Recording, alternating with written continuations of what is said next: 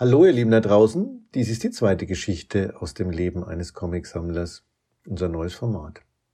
Ihr habt, wie ich hoffe, die erste Episode genossen. Diese Geschichte dreht sich jetzt um ein ganz, ganz anderes Genre. Es geht um einen franco-belgischen Klassiker und um meine Oma, einen mehfränkischen Klassiker.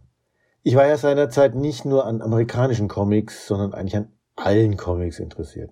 Alles, was ich in die Finger bekam, habe ich geschnappt, geliehen, gelesen, Angefangen hatte ich ganz klassisch mit Asterix. Aber ob es ein Knacks aus der Sparkasse war oder Wastelfix und Foxy Silberpfeil, egal. Man hatte damals keine Chance, wählerisch zu sein.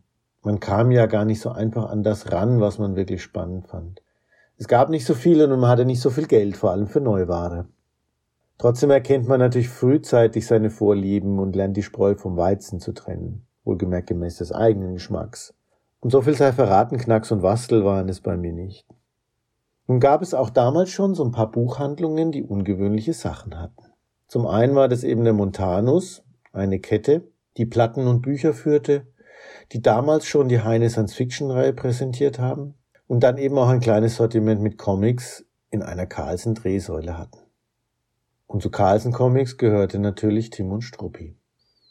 So, jetzt bin ich an dieser Säule vorbeigelaufen und da waren die ganzen Tim und Struppi-Alben drin. Und ja, es war übrigens ebenfalls noch in der Prä-Romanboutique-Zeit.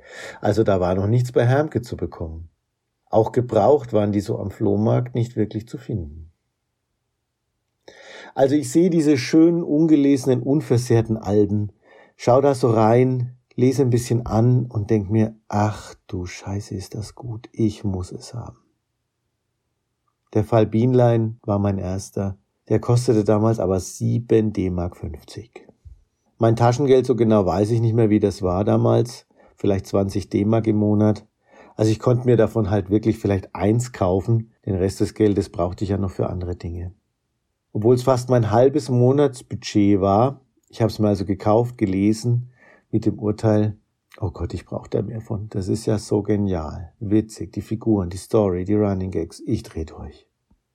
Also, Plan gemacht. Ich kaufe mir immer genau ein Tim und Struppi pro Monat für 7 D-Mark 50. Mit dem Rest komme ich dann schon irgendwie aus. Also habe ich dann in zwei Jahren alle Tim und Struppi Comics komplett. Ihr ahnt es schon, so einfach war es nicht. Ich war so heiß drauf weiterzulesen und ich hatte dann natürlich auch das Geheimnis der Einhorn. Den ersten Teil eines Zweiteilers ergattert. Cliffhanger, oh Gott, es muss irgendwie weitergehen. Also neuer Plan. Ich zu meiner Oma. Du Oma.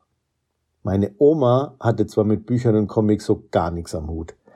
Ihre einzigen zwei Bücher waren das Telefonbuch und die Bibel. Aber sie war immer sehr großzügig, hat mir mal was zugesteckt. Dann Reisezielmond. Ah, wieder ein Zweiteiler. Also ich wieder zu Oma. Du Oma.